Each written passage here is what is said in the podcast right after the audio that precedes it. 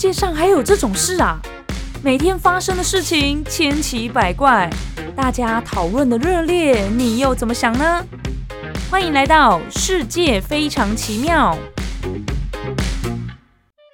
欢迎收听《世界非常奇妙》，我是菲菲苏菲菲。各位朋友，你们开始移动了吗？你们出去玩了吗？中国呢，从今年的一月八号开始，将新冠病毒疾病防疫的措施从乙类甲管降到乙类乙管，不再隔离患者，并且大幅的松绑防疫措施，也就是感染者就是不用再实行。隔离的措施了，然后呢，也不再判定密切接触者有哪些人，也不再划定高低风险区。如果没有严重基础疾病的无症状的感染者，或者是轻型的患者的话呢，是可以采取居家自我照护的。那感染者在居家期间呢，还是提醒一下，减少与同住的家人们有近距离的接触，然后非必要也是不外出，避免前往人群密集的公共场所。就你自己得病，不要再去感染别人啊，这样子。但是不会会特别管制大家。然后在一月八号的时候，也是开放入境跟出境的嘛，所以应该有蛮多人开始移动啦，也不知道到底是到。呃，外县市去，还是说就是真的出国出去玩这样子？但是呢，接下来还有一个蛮重要的重点，就是春节即将到来了，而且今年是三年来首次可以让大家安心返乡。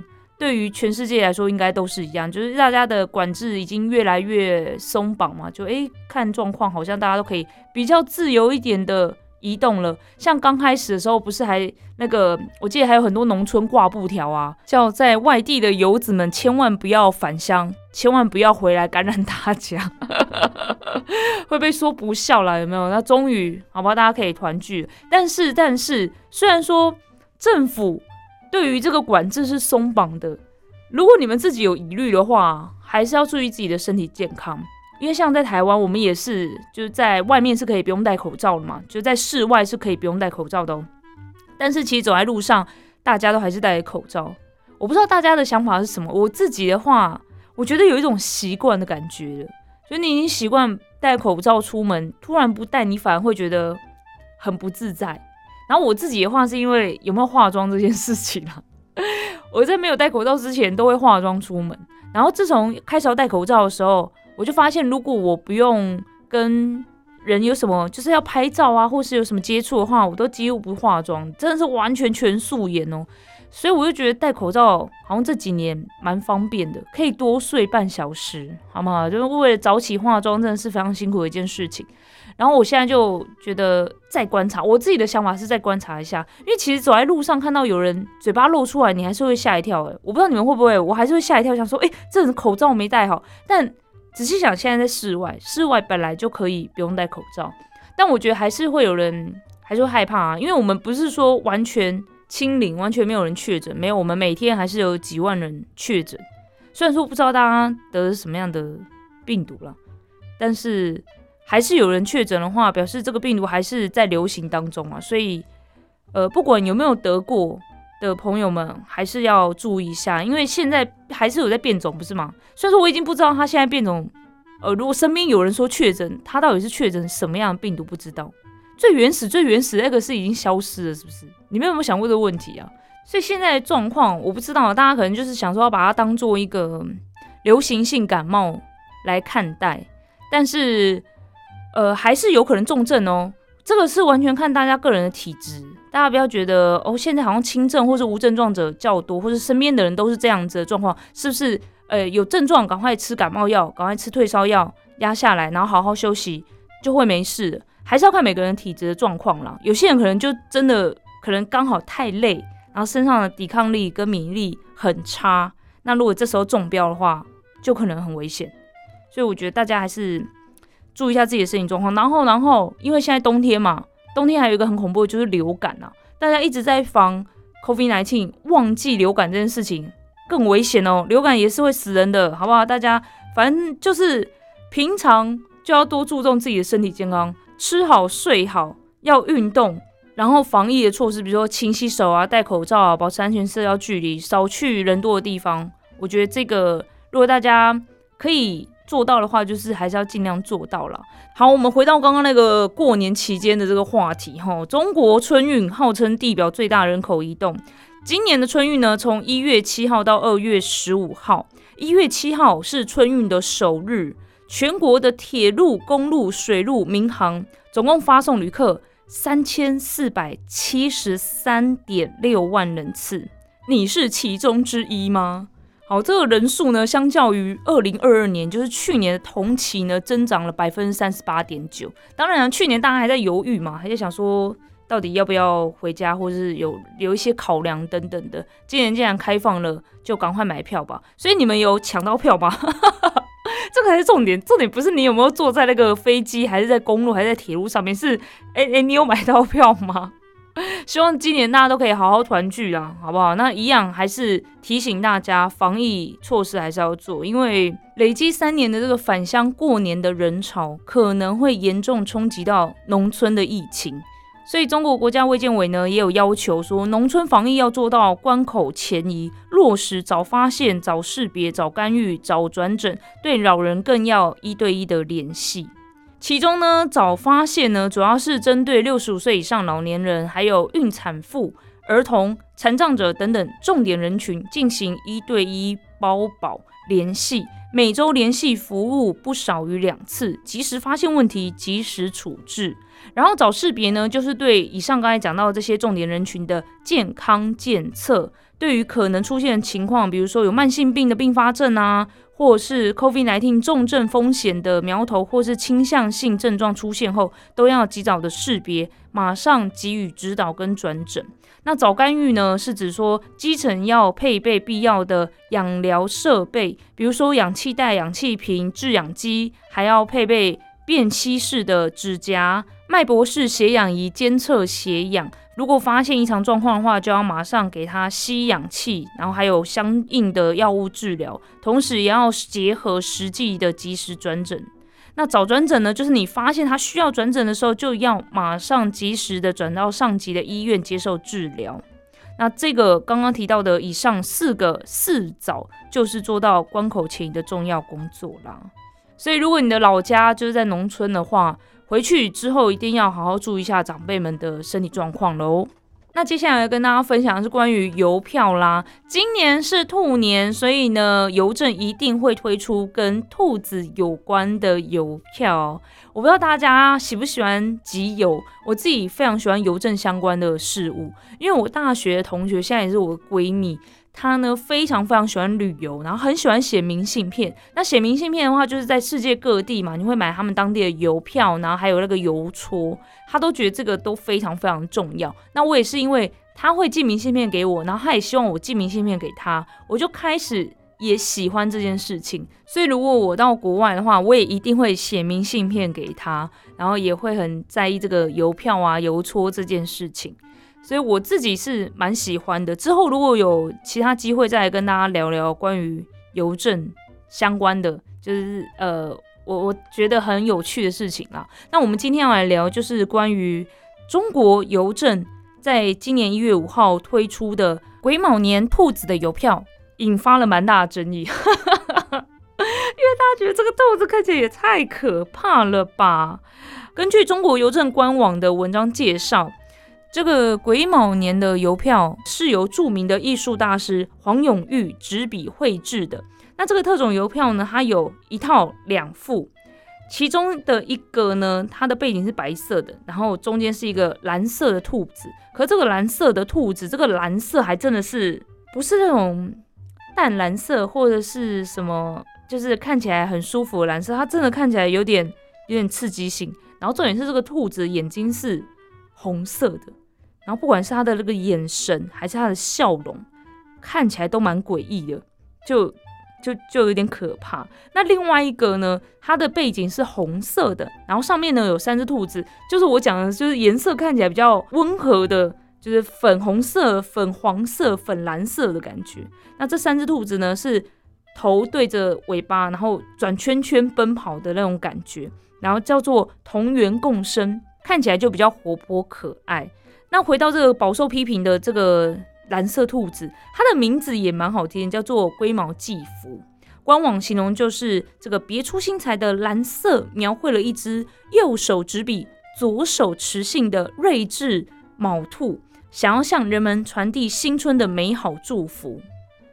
对他手上是拿着一支笔跟就是信封啊，信很像也很像明信片这样子，然后就是要传递祝福，但是他的他的眼睛跟那个笑容真的是有点可怕，而且我跟大家讲，他那个手是人的手。不是兔子的毛毛手，他就是人的手，所以他的他的手腕那边是一有一条线，你知道吗？他的手是皮肤色，然后其他身上是蓝色，这样子就很奇怪。但是中国邮政集团有限公司的副总经理康宁表示呢，这一次兔年生肖邮票邀请到的是著名的艺术家猴票之父黄永玉先生设计的，他已经高龄九十八岁了。然后他是以他近百年的人生感悟，还有艺术理解进行创作。他笔下的这个卯兔呢，充满了同志、热烈、奔放、自由，希望民众可以透过癸卯年生肖邮票，感受到潇洒、喜悦跟幸福。嗯，我我我相信这个艺术大师应该有自己想要表达的啦，但是我们自己就是身为这个观众在看，可能又是另外一种想法。来，我们看一下网友怎么说好了。有网友说：“怎么长得乱七八糟的？还我可爱的兔兔！”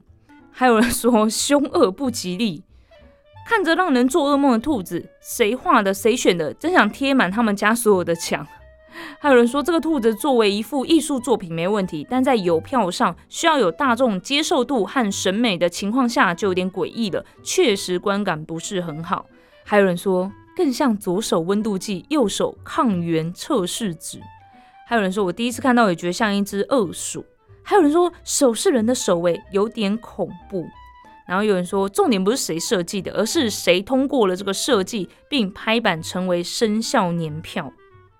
嗯，然后呢，也有人隐晦的指出哦，他说，作画者黄永玉先生是著名的讽刺画家，他的作品大多讽刺欺压百姓的官员。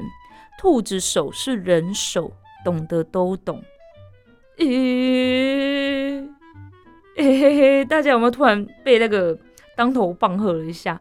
然后有人说，那只疯兔子按照设计师之前的风格来解读，其实蛮符合当下的高级黑。哈哈哈哈哎哎，怎么突然突然，只是好好，我们就心照不宣，心照不宣哈。然后呢，还有人有晒出其他国家的邮票，除了中国之外，还有日本啊、台湾、澳门、香港、韩国、法国、美国等等的。很多的网友都直呼，再差也比蓝兔子好得多这样子。可是我觉得哦，我们一开始看会觉得很恐怖吧，很诡异，怎么长这个样子？他手怎么是人手？但是听到网友这么说。提到黄永玉大师之前的风格，他本来就是走这个讽刺的风格的话，嗯，那我觉得我比我比较想知道通过他，对不对？通过让这个邮票成为今年的邮票的有什么样的想法呢？好，我们心照不宣，心照不宣。哎，跟他形容一下其他国家的邮票长什么样子。台湾的话。这个风格我记得，就好像之前很常看过，它有点像是剪纸的风格啦。嗯，我觉得很可爱。哎，我之前有收到呃听友来信，它上面已经贴了这个兔子了耶，它贴了一张去年的老虎。哎，还没，其实哎，那个虎年兔年这件事情，大家知道是看农历春节啦，哈，不对，所以不是那个什么一月一号过了就要过年，还没没，我们现在还是虎年哦。如果这段时间出生的小朋友还是属虎哈，他就给我了一个虎年的邮票跟兔年的邮票摆在一起，我觉得好好看。然后这个是日本的哦，日本的也好可爱哟。我想跟大家形容一下，但觉得很难形容。有一张是很像那个不倒翁的那个脸，就是达摩的那个脸的感觉。然后它做成有点像是，它可能就是一个雕塑品的概念吧。然后有一个也很像雕塑品概念，兔兔旁边有一只乌龟，哦，让我想起了龟兔赛跑。然后还有另外两个也都很可爱。韩国，哎，韩国的很可爱耶，韩国的那个兔兔非常像卡通人物的那种，然后也有一种是比较像呃剪影风格的。哎，我跟大家讲，我之前呢，就是有去台湾的邮政历史博物馆，因为我刚有说我对这个蛮有兴趣嘛，然后他们有时候会办一些展览，我就会去看。可能会针对某些主题啊，然后找到世界各国跟这个主题相关的邮票，然后展览给大家看，就是特地设了一个特展这样子。我上次看了一个太空相关的，好有趣哦。然后每个邮票上面都是很科技这样子，然后它也有设计一些让你可以合照拍照，好像自己是太空人一样。然后另外它还有一些就是可能就是常设在那边的，它比较像是一个就是一个房间里面，然后用那种。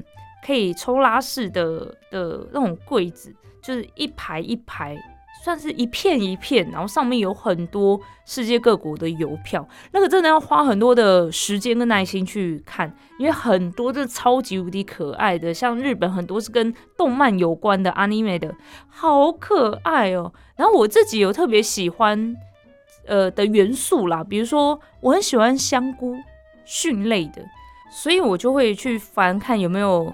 跟香菇有关的很可爱。然后我之前很久之前呢，二零一六年的时候，在台北有举办一个世界邮票展，就世界各国的邮政来到我们那个世贸去办展览。然后那时候去，其实也是蛮临时去，然后是下午的时候去，很快就逛过。其实很多摊位都差不多要收，或者说已经没有邮票了。然后我就看到一个我很喜欢，我很喜欢大猫动物，就是狮子、老虎、豹。我就看到雪豹的邮票是吉尔吉斯的邮政，然后我就问说，我想要买这个邮票，然后他就说他已经没有了。然后如果我真的很喜欢的话，可以上网去他们的官方网站订购，然后就会从吉尔吉斯寄给我这样子。然后他还特别讲到说，如果你呃想要那个他们从吉尔吉斯寄来的那个包裹上面的邮票直接用这个雪豹的话，可以就是跟他说。我希望那个雪豹可以贴在那个有包裹上面这样子，然后我回去真的，你知道吗？我我其实英文没有很好，然后我想说怎么办？英文没有很好，那你还想要在国外订购东西的话，其实就会降低你那个欲望。但是因为我真的太喜欢那个雪豹，真的很好看，大家可以去搜寻吉尔吉斯邮政雪豹相关的关键词就会看到，好可爱哦。然后它上面还有那种银色亮亮的，所以呢，我就决定。当年就当做我自己的生日礼物，就买给自己，然后真的就是用呃查那个英文单字啊，Google 啊，哎，我跟你讲，千万不可以直接中文讲一句话，然后去 Google 翻译直接复制哦。我不是这样子，我虽然说会用 Google，但是我会去调整那个文法了，好不好？就上网搜寻一下是不是这样写，是不是这样写这样。然后我就特别讲，然后也有讲到说，希望那个雪豹的邮票可以贴在我的包裹上面，然后。寄到的时候真的是超级无敌开心的，就没有想到我真的做到这件事情，就是海外订购。然后我就觉得好恐怖哦，用这种方式这么蹩脚的英文都可以订购到东西的话，完了要剁手了，好不好？就是会在各大那个世界的网站订购东西了。然后收到的时候呢，我就马上拍照，然后上传到。我的社群平台，然后还有艾特他们，然后他们就就来我下面留言跟我讲 Happy Birthday，我觉得超级无敌开心。然后重点是除了这个雪豹之外，我就到他们的官方网站去看嘛。除了订购雪豹之外，他们就有这个香菇的邮票，非常非常的可爱，所以我也订了一套这个香菇邮票。然后台湾之前也有推出菇菇有关的邮票，我也有买。然后你说这个邮票。哦，对我提具就是收起来，它现在被放在哪里，我有点想不太起来。但是我非常非常非常的喜欢，所以我就是会在那个呃邮政博物馆去看的时候，就会看看有没有各国的什么样子跟植物啊，或者跟香菇有关的，我就会去翻翻看这样子。然后就会有一些国家的那个邮票啊，真的好可爱哦，是真的会很符合你的审美的那种。但我不知道可不可以买耶。我不知道可不可以在邮政博物馆买，因为那时候看的时候就就只是看呐，想说欣赏，下次再问问看好了，或者说有什么其他的买这个邮票的机会。但我不算是非常非常热衷于收集啦，像有些人就是收集这种，就是呃今年推出就会马上去买嘛，或是他后来有出一个什么珍藏版都会去购买，然后各种世界各国的都会买这样子，因为收集邮票也要花很大一笔钱呢。大家，如果是你自己国家的邮票的话，我觉得也是一笔钱。我上次也是买了那一整盒，多少钱呢？四百五，好像也还好。但如果是外国的邮票的话，如果你不是在当地买，你就会觉得，对不对？还是还是一笔钱。所以我也没有到非常疯狂的收集啊。但是我对这个蛮有兴趣。如果大家对这个集邮啊也有很有兴趣的话，我们也可以来分享讨论一下啦。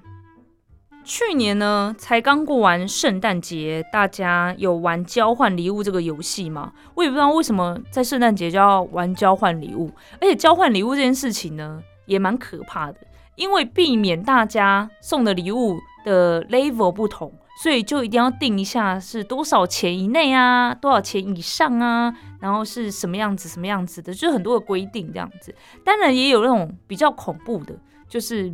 拿家里的东西，你不要买，就拿家里的东西。但家里的东西到底算不算是好的？这个也是见仁见智。应该很多人都拿家里堆在仓库里嘛。然后也有更恐怖的，就是真的要拿出会让对方吓一跳的东西。那种吓一跳是真的惊吓的吓一跳，这是这什么东西呀？为什么要拿这个来交换啊？的那种可能会让。大家觉得非常愤怒，哎，很愤怒的东西干嘛拿来交换？真的是蛮莫名其妙的哈。你们有没有收过最莫名其妙的交换礼物？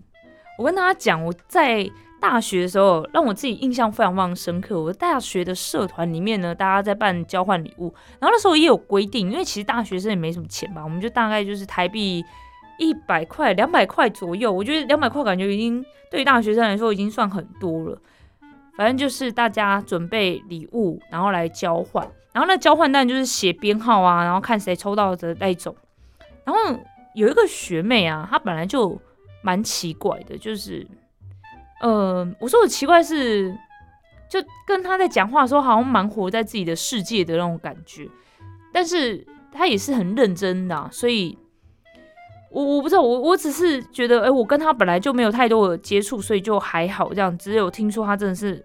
有点怪怪的这样子，但如果是有跟他一起做作业啦，或是有一起共事什么东西的，就就会觉得他很怪这样子。然后那天交换礼物啊，抽完之后呢，就我们回到那个办公室，然后。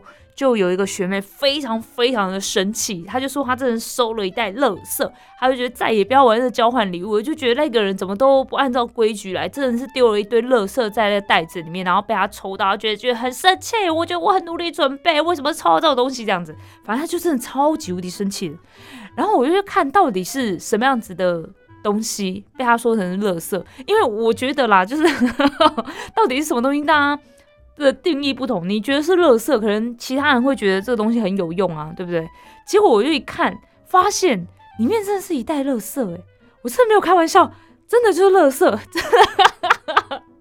一整袋直接拿去丢掉就好了。它不是那个垃圾桶里面那种什么用过卫生纸什么，没有这么夸张，但是它里面就是很多什么宣传的纸啊、广告纸啊，还有一堆就是真的是没有任何实用性的东西啊，这样子。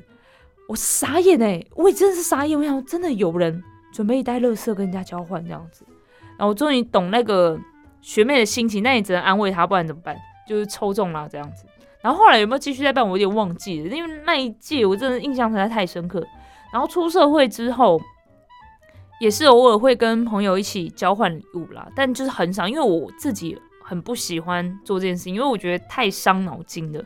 如果那个交换礼物的那一群人当中有男生有女生，不是很麻烦吗？如果都是女生的话，你还可以就直接想着女生的东西。但我觉得女生的东西也很难的是，如果你是呃，因为我们出社会就会化妆嘛，那如果你是要给化妆品的话、保养品的话，我觉得其实也很难，因为每个人都有自己喜欢的牌子。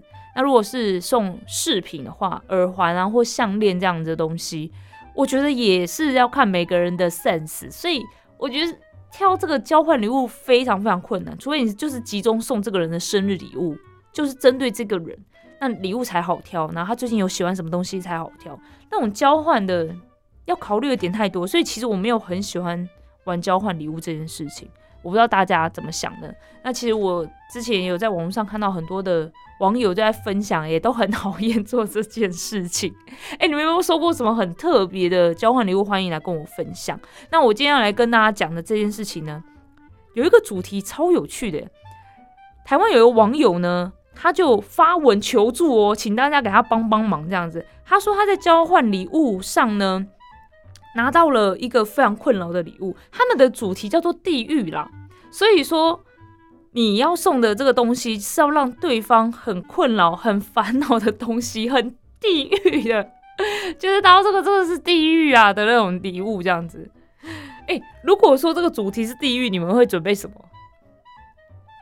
刚刚我讲的那个乐色算吧，就它一袋，它也不是只能说就是乐色桶里面捞出来的东西，但是你就是可以整包直接拿去乐色桶丢掉了。那很地狱了，对不对？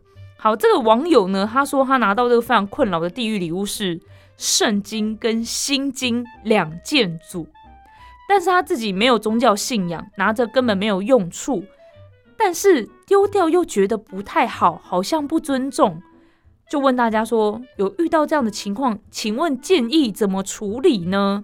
因为他实在不想等到明年度的烂礼物再送出去。哎，可以可以可以，你就再把它包起来啊！然后今年嘛，就算今年十二月圣诞节的时候再拿去交换。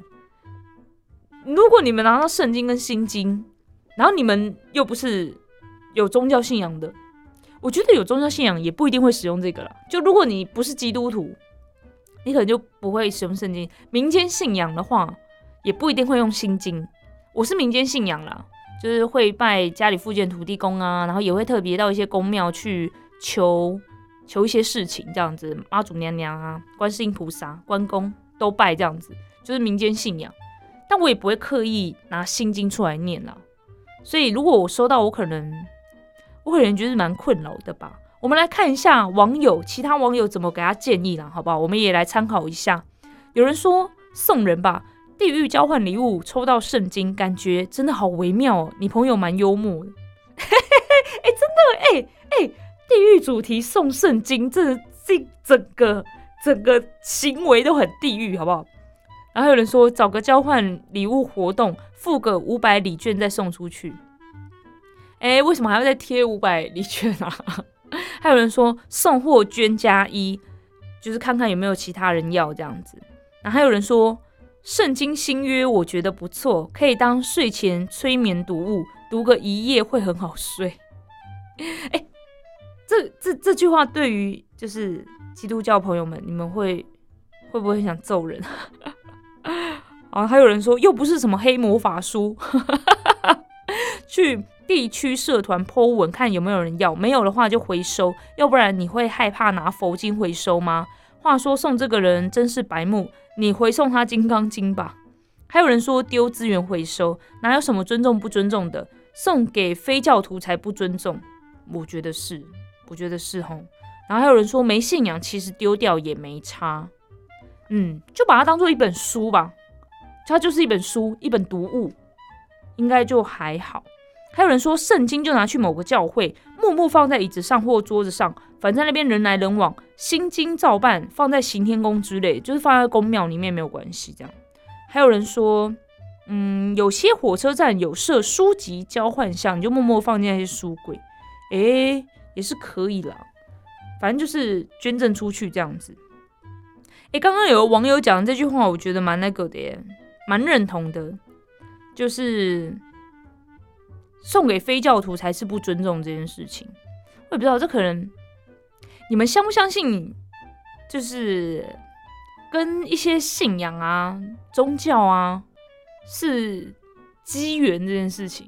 我觉得真的是机缘。但是，哎哎，我我问一下，现在听众朋友有没有基督徒啊？有基督徒，我就不好意思讲了。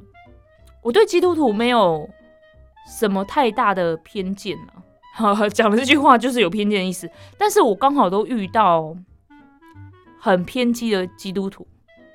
好，我来跟大家分享。如果如果大家都是正派正向的，应该就会觉得我遇到的都是怪人，好不好？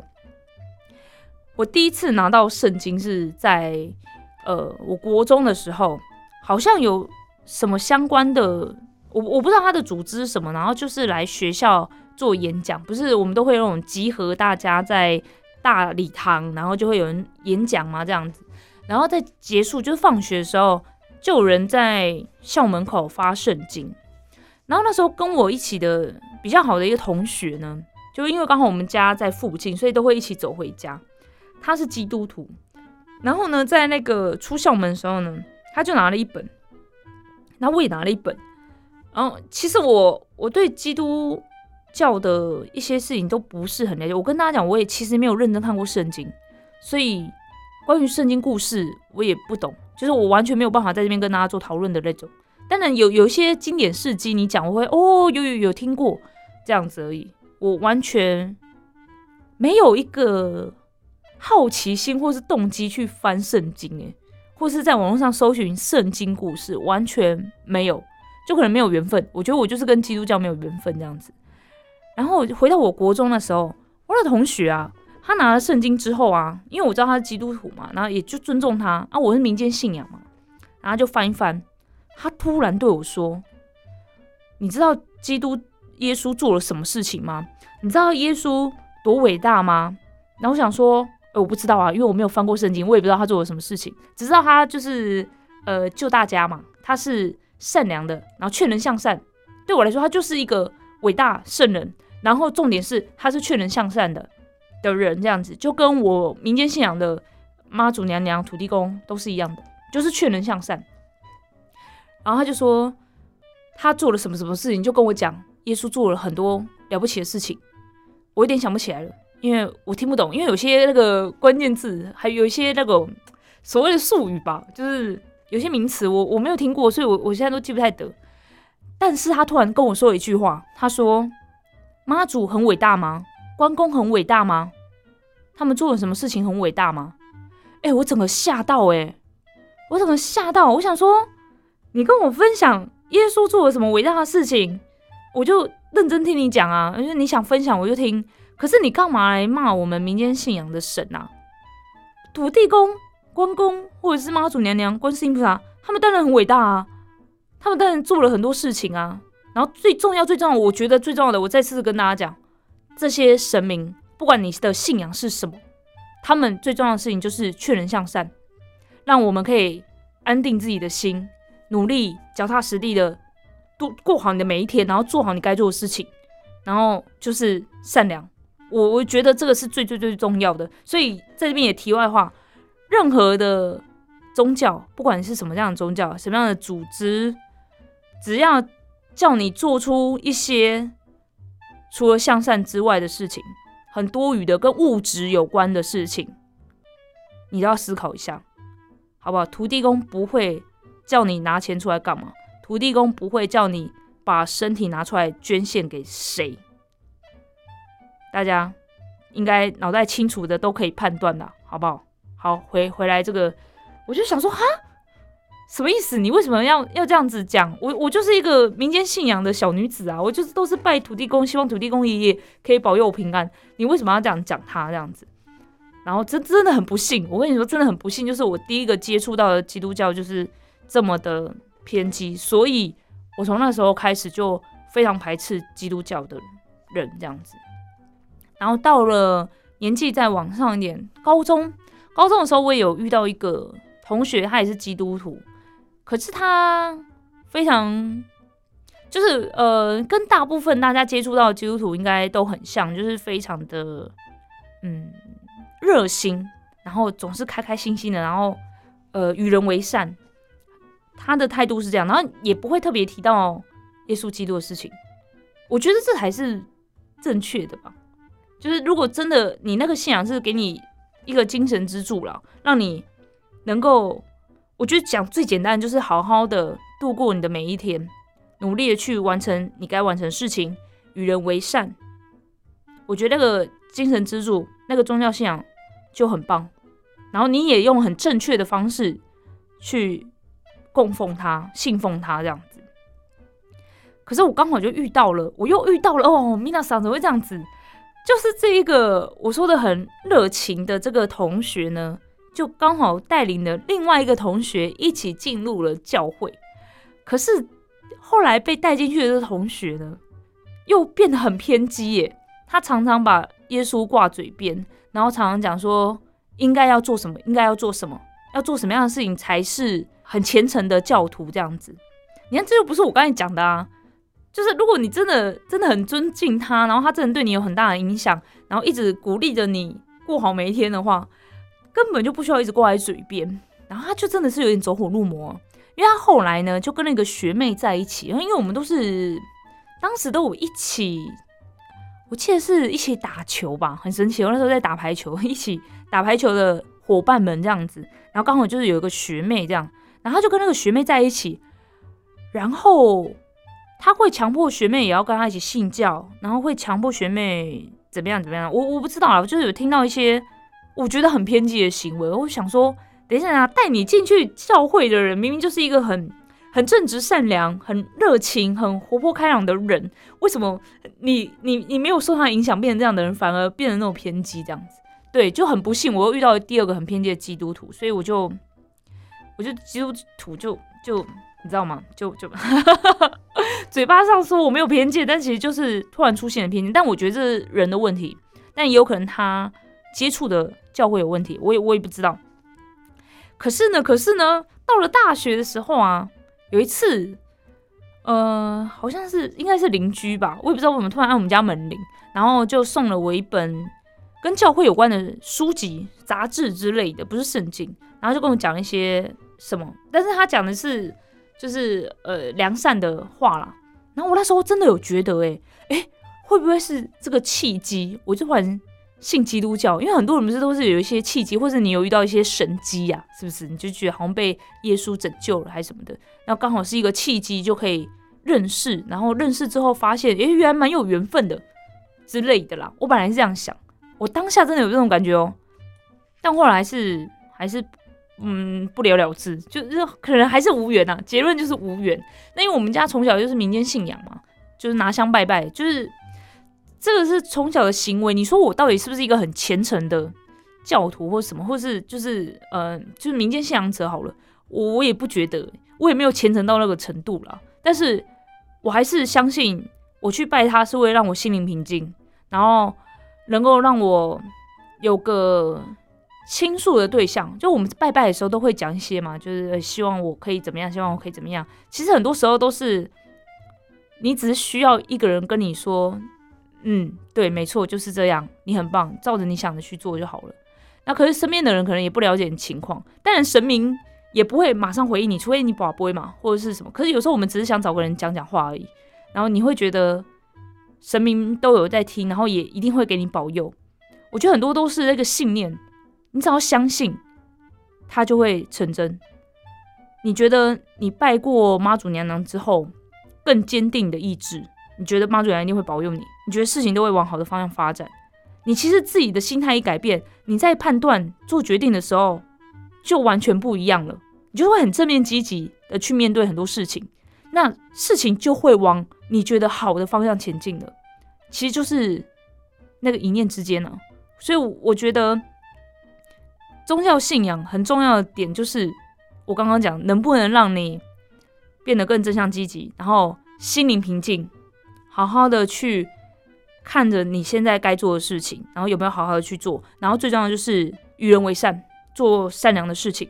我跟你说，你不要觉得好像一定要捐多少钱，或是一定要做到什么样的程度才叫真正的善良，不做坏事就很善良了，你知道吗？这世界上做坏事的人这么多，诶，我们只要不去做坏事，就已经是非常非常善良的。所以，如果你现在刚好在什么样的宗教或者什么样的组织，只要要你多做很多。物质上的事情，然后那个初衷都不是以你自己本人的开心、快乐、幸福为出发点，都是有问题的。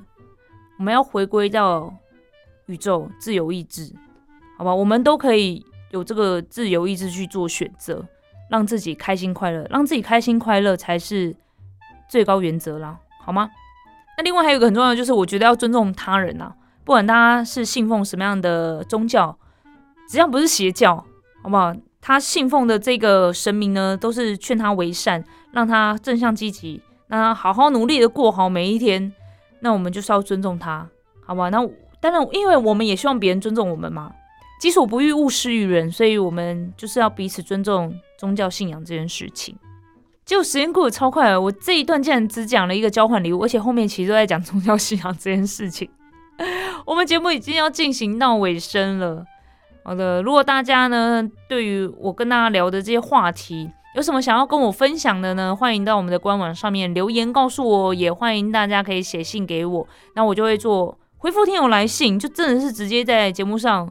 分享你写给我什么样东西，然后我直接回复给你。所以，如果大家真的有想要写信来给我，然后想要我在空中回复给你的话，那有什么话都可以讲的话，你就是都不用特别讲说，哎，哪一段不要念出来或什么。那如果你有想要偷偷跟我讲的，你也可以在一开始就说这封信就是寄给你的，不用念出来没关系，那我就会自己收藏着啦。当然也是希望大家可以多多跟我分享一些不一样的。想法跟看法，我觉得大家彼此互相交流，可以激发出很多很有趣的事情。